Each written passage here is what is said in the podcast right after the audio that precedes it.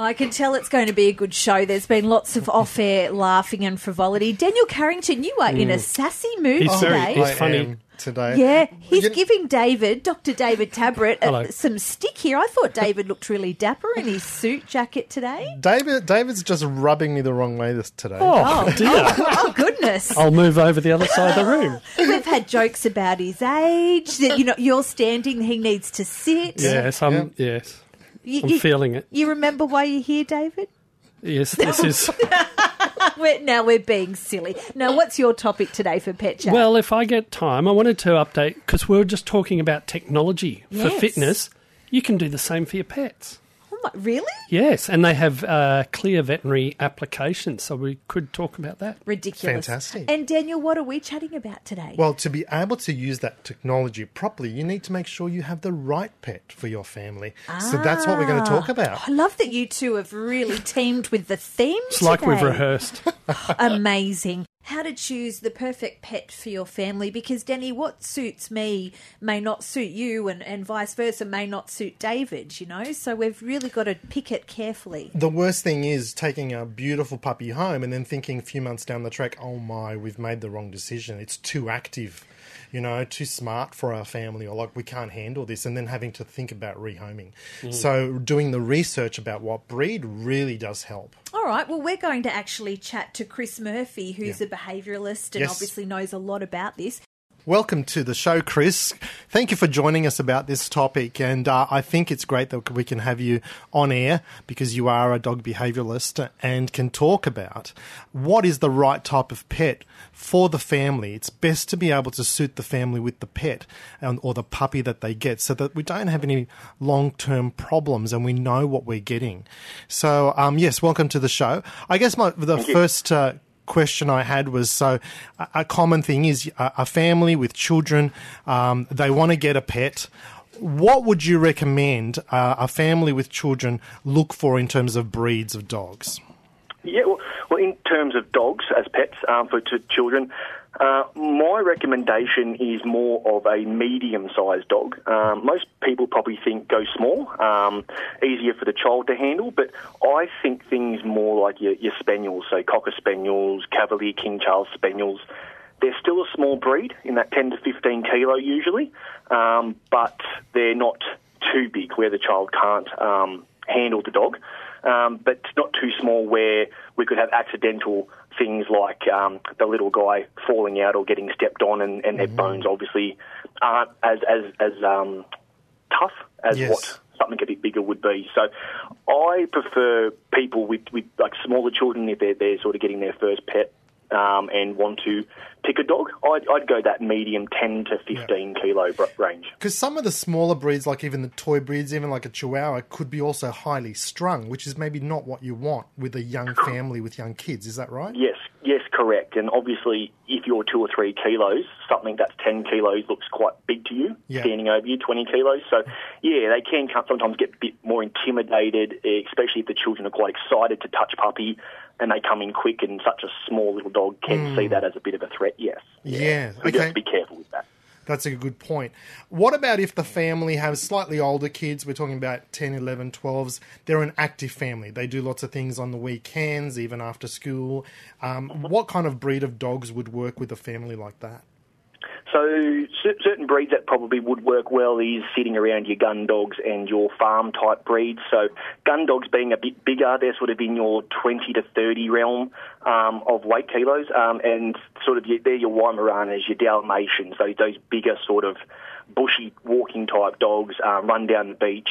Um, they like to use their nose and things like that, so they like to get out and about. Um, and a few of your farm sort of breeds, like your, your cattle dogs, your kelpies, your border collies, they're also highly active. Uh, they want to go where their nose takes them. Um, So they need a, an active family or active couple um, that's willing to do an hour or two of exercise a day physically. Um, and also, we need to mentally stimulate them as well. Otherwise, we're going to get dogs digging out or jumping fences and such because they, they are quite a smart dog, so they do need brain toys and things like hmm. that, or little little games that you can play with them um, to, to keep their brain moving as well as exercising their body. Because Denny, that's a common problem that, that comes up on this show, as David's nodding to, is that uh, the dogs are getting bored during Yes. the day. Those active dogs that might not be getting the exercise they need, and that can cause havoc for everyone, including the dog. Well, the issue we have is those energetic dogs can also be quite smart, quite intelligent. And I know with a Weimaraner, they can um, learn 140 different words. Wow. So if they don't get that mental stimulation, they're going to use that for bad things like digging up holes, chewing up furniture, chewing up uh-huh. shoes. And that's the problem you want to avoid. So if, if you have an active dog like that, you need an active family. So, what about an inactive family, or, or for an older couple? yes. Yeah, a bit, a bit of a quieter family. Yeah, so so things like your your, your spaniels are good as well. They, they're in that ten to fifteen, so that they don't need a lot of exercise, just a little bit. But then you've also got things like your bulldog breeds are very popular. Um, your, your British, your Frenchies and such, your Aussies. Like the bulldogs, Um, the British bulldogs just love to lay around. Is that, yeah, yeah. Their, their hobbies are like napping and such. So they, greyhounds. They, yeah, that's right. So they're they're good for people that don't mind going for a walk around the block, maybe twice, uh, but then rest for the rest of the day. Um, they, they, they will be happy to do that. Um, They're the ones you can also take to the cafe, walk to the cafe, have a coffee, sit them down, and come back home. I'm liking the sound of this. yeah, not bad. Uh, so, and if you're wanting more of a bigger style, even though you're a quiet family, some dogs like Great Danes do make good pets for certain people. Um, they are another dog there, even though they're quite large. They do require a little bit of exercise, but they also like laying around and such. So. Some people do enjoy a nice big dog that lays around and, and lounges around with them, and Great Danes are, are good for that as well. Those sort of breeds. uh, you also, Sarah, mentioned greyhounds. I mean, they are, are, Yeah. are lounge lizards as well. Yeah. Yeah, yeah, make great pets in regards to They're, that. they're quite calm, aren't they? What about if you're um, a senior couple or a senior senior single person and you want a companion? Yeah, that, that's sort of where I think toys come in really well, or your toy breeds. Um, so your things like your little silkies or Shih Tzus or Pomeranians, um, they're, they're, they're nice and small, nice and compact. Um, they'll, they'll give you the love that you're, that you're looking for. A little bit of exercise still. Obviously, they are a dog, so they do need exercise, but minimum exercise. They, they don't want to go on the 1K run. They, they sort of just want to plot around the backyard, around the neighbourhood. Um, they're quite happy. Um, And I also think with them, like if you're a little bit hard of hearing, like David, Sorry. they get into that higher register when they bark, yeah. uh, they will let you know if someone's at the door, if someone's snooping around. So they are a really good alarm dog. They are really good alarm systems. They really are. Yes, um, and things like your, your Jack Russells and Foxies, they're also a little dog, Yeah. um, but a bit more active. So if you're an active senior person that, that doesn't mind going for, you know, a, a bit of a walk in the morning, half an hour, an hour in the morning, these guys will want to come and do that with you as well. So. Cool. And the last one I have is just um, if there are, is a family member prone to allergies, because some dogs, you know, people can't have because they have allergies. What about that? Yeah, so so what's been happening a lot in the last sort of 20 years is uh, crossing the poodle with a lot of different breeds, which create a cer- certain breeds which we all uh, are familiar with as oodles. So you've got things like your Labradoodles, your Groodles, your Shoodles. I, I could go on. there are many. Um, yeah, that's right. Anything that ends in oodle will have a poodle in it, and, and poodle they they have the wool per se over Yes. a hair, not not the, the coat. So Yes. they don't shed. So they're they're non-shedding and they're low allergenic, and that's why over these sort of years people have been um, putting the poodle in other breeds and such, so people can have a certain dog that looks a certain way, but it has that poodle coat. Yep. Um, so it helps with the allergies and. And because of that, you can almost get an oodle in any size or colour these days. So. Well, thank you for that. Lots of That's, uh, options for lots everybody. of options, and I think it's worthwhile to doing to do that research before getting Yeah, a pet. do the research before you, because it's a lifelong investment. It is. Certainly It the life of your pet, anyway. Yep. Now, David, we want to look at uh, pet tech with Pet Chat.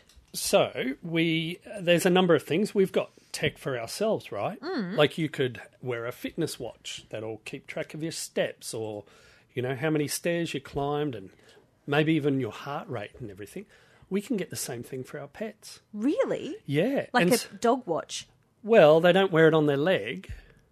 Um, they're actually the most common one that I've seen is a collar that has a uh, you know um, kind of a computer chip, I guess. Yeah. And so there's a couple of ways we could use that. Now, I guess it could be just, just for amusement, you know, see what your pet's up to.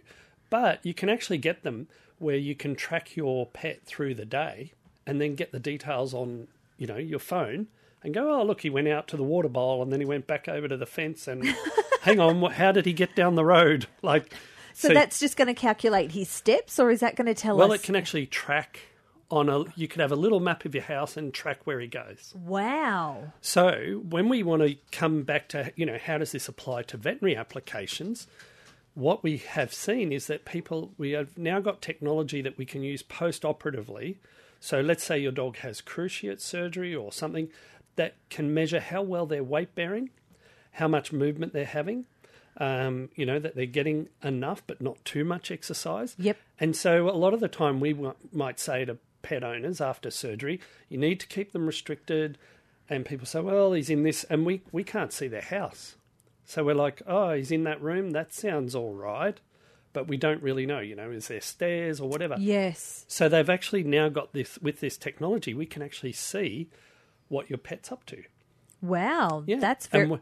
Just to make sure that they're not overdoing it. Is there a video component on there as well? Well, that's the other thing now that we can get, of course. Now, you might know if- that you actually can get doorbell cameras uh, that when people uh, hit your doorbell, the camera comes on and you can see it on your phone. You can decide whether you're going to hide under the lounge or actually answer the door. well, you may not even be home. And you can talk to people. Well, we've got the same thing with our pets. So you can now get cameras that will talk to your pet and you're not home. So it could be you have a check in a couple of times a day.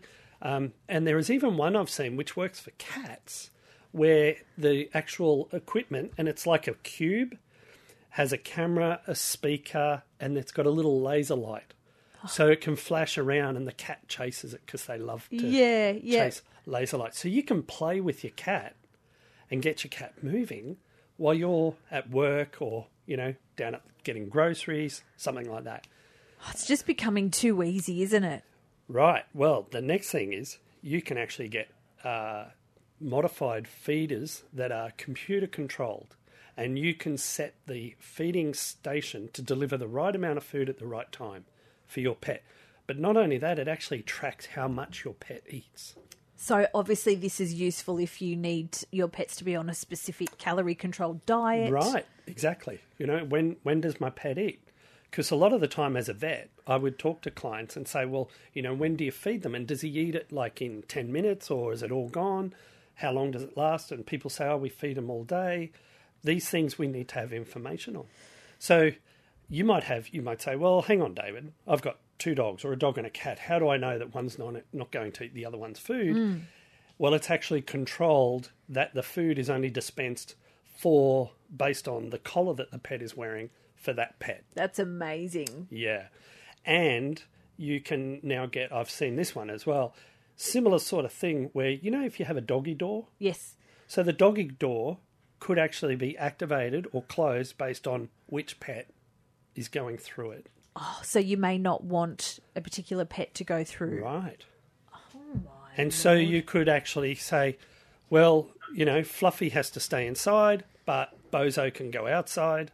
And you can actually set up the doggy door to allow that to happen. And you can keep track as well of how often they go in and out. Are you seeing this more and more? Are people using this technology, or is it still quite unaffordable to, to the you know average Joe Blow? Well, the feeding stations have been around for a little while, and a lot of people are getting them. You know, you're probably going to spend a couple of hundred dollars for that sort of thing. Um, the tracking for mobility and exercise, those vary in price. Kind of like when you go to buy a fitness watch for yourself. Yeah, sure. You know, do you want the basics? Do you want the whiz bang? They come with different technologies. Okay, we'll continue our tech talk shortly. We will go to the phones now. Hello, Helen in Barnsley. You've got a four-year-old puppy, but you think that puppy's got a bit of anxiety.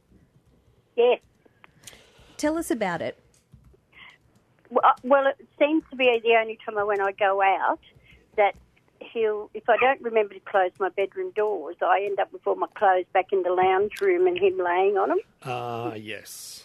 Yes. that, Doing the washing for you. Well, you Helen, you're absolutely right. It's a it's a behaviour that relates to separation anxiety. So if you're not there, what's the next best thing? Oh, probably my clothes. That's your clothes because the smell is right there. So you're absolutely right. It is it is an anxiety related issue, and so for separation anxiety, it varies as to uh, how much intervention we do need to provide here. Um, what I there's a couple of things I would suggest, and we always kind of take a multi uh, approach to these things. We we don't want to just rely on one single factor. Um, so one of the things is trying to get your pet comfortable with you leaving the house and being away for a period of time, and so certainly making sure that you close the bedroom door. That's kind of necessary in this situation and then what you need to do is just say to them, okay, I'm leaving. Give them uh, a toy that um, would keep them occupied. A good idea is those things like the Kongs that have you know got food. You put food inside them and freeze them, and then you get them out. Um, they would vary in how long you want to do that for. But what you do is you leave, maybe even just go to the front fence, and then you come back. Now, don't make every time you do this, don't make the return that you're overwhelming. You say, "Well, good dog, good dog," and because you don't want your return to be bigger than being away. Okay, so when you come back into the house, you just need to basically ignore them for a period of time until Oh, yeah. until they kind of go, "Oh, I'm not getting anything from you." I know it sounds counterintuitive because we're always, we're always happy when we come home to see our pets. I was just thinking that's how I greet oh, my husband when I come home. So, Hu- husbands are a different breed. oh, okay, all right, Yeah. sure. Yeah, this okay. this this works I was better on say the same thing. this works better We're good on at this. We've got this. We just need to treat the just dogs to the ignore same way. right.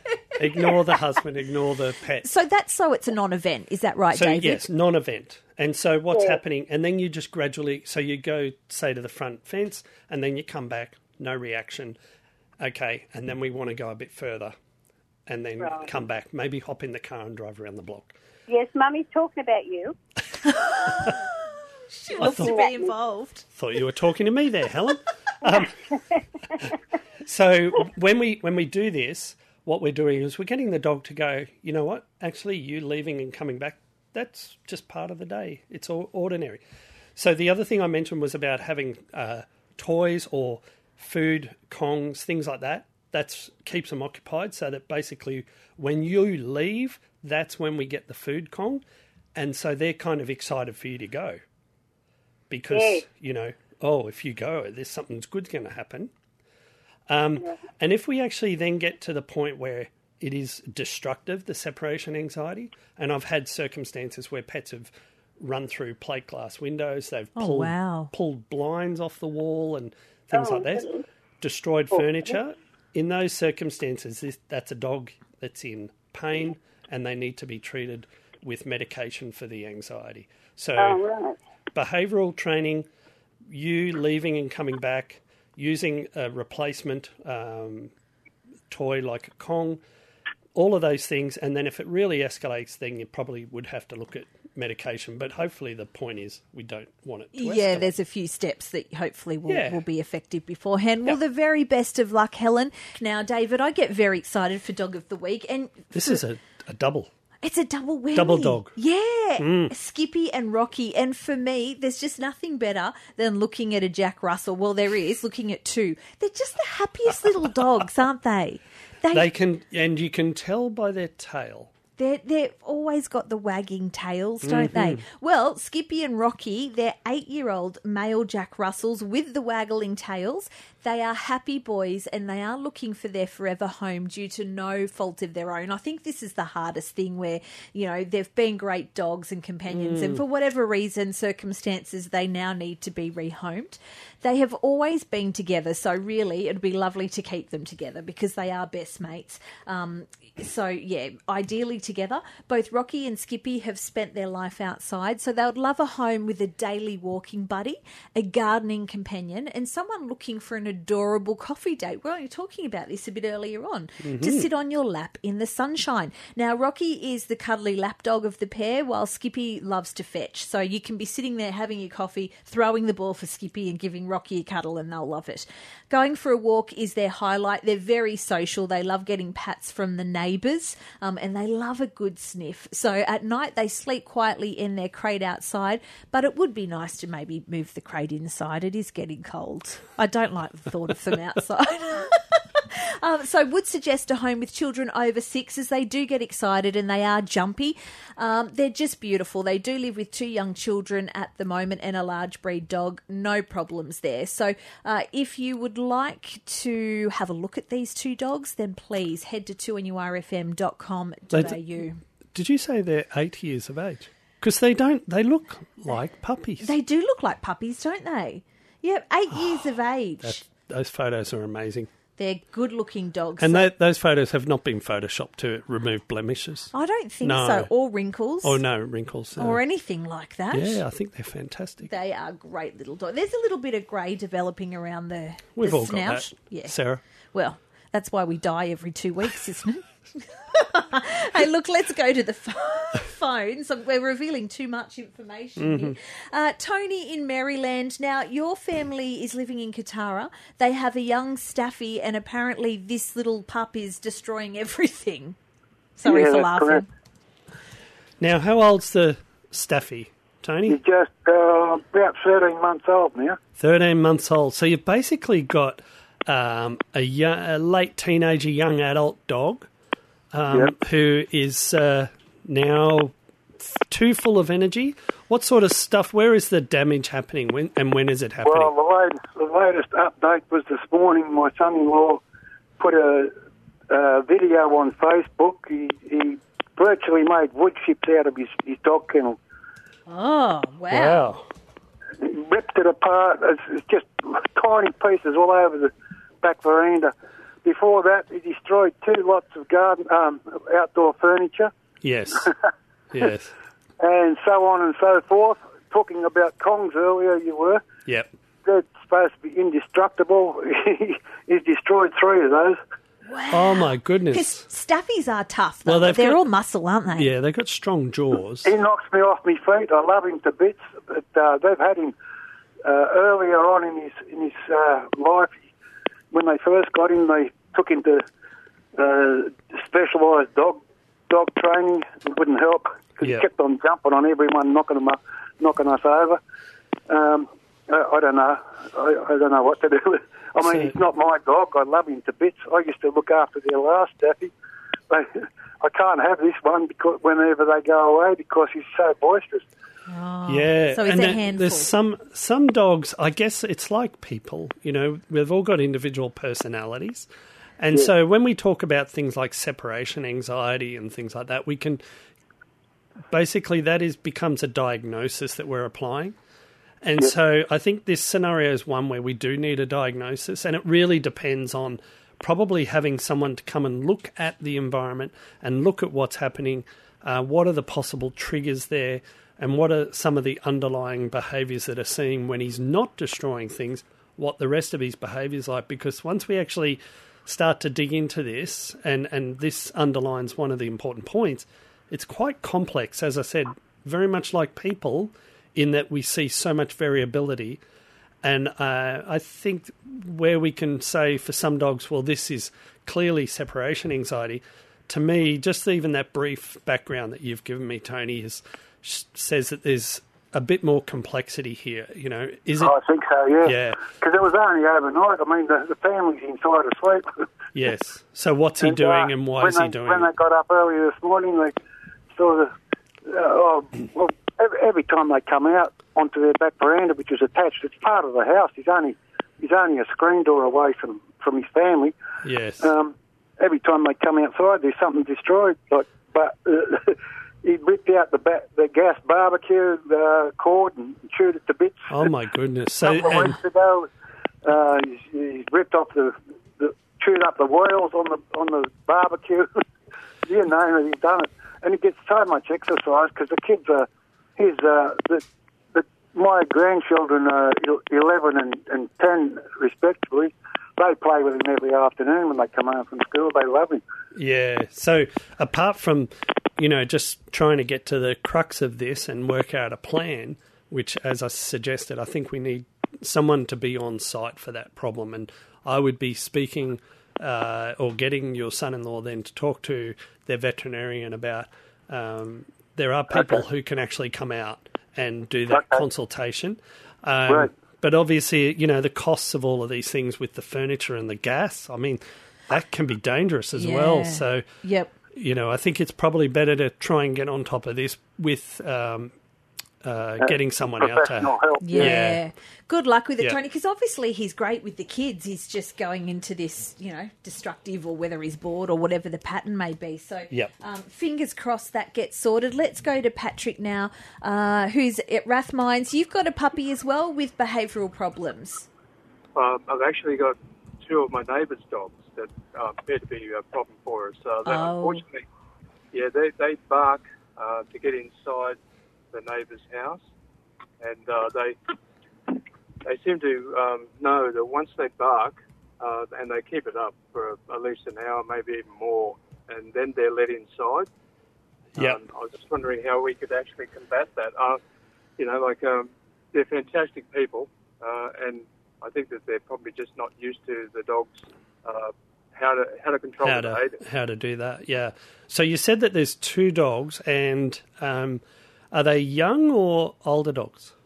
One's a fairly young dog. Yes. Another one's around about four years old. Okay, and And I, so think, I think the older one's actually taught the younger one what to do to Pro- get probably. now, have you you've spoken to the neighbours about this problem? I haven't. Uh, As I said, they're really beautiful people, and I don't want to sort of offend them or anything. You know. Well, I think it, it, to the extent that you've you know given us a call and uh, seeking a solution shows you know good intent, and I think that's a a really important message to convey. And I really applaud you for taking that kind of approach rather than just you know leaving them a note or yelling over the fence. Um, but I, you do you did hit on one of the problems that's occurring is that the dog's behaviour is being rewarded. And um, so there needs to be some intervention that happens. And this is obviously where I was saying if you speak to them and talk about the problem in the sense that, you know, maybe there's we could even emphasize the anxiety part or the dog's getting closer, then, um, you know, the problem will continue until something changes. Yeah, so, we had a couple of we we've got two dogs ourselves, and we taught them from a very early age, and it it didn't hurt them, but we had some water in a spray bottle, and when they barked to try and come inside, we just give them a little bit of a spray on the face, and, Yeah. and that's that stopped them completely. Yeah, we've we've seen that used in the past. I don't know that it's used as much now. It's kind of an aversion therapy. It's certainly a low risk, um, and a lot of the time, we, what we try and do. But the difficulty is, of course, that we've got two dogs. Um, it's hard enough with one. Um, plus, it's your neighbour's dog. So a lot of this advice. Well, the good news is they can also listen to the podcast.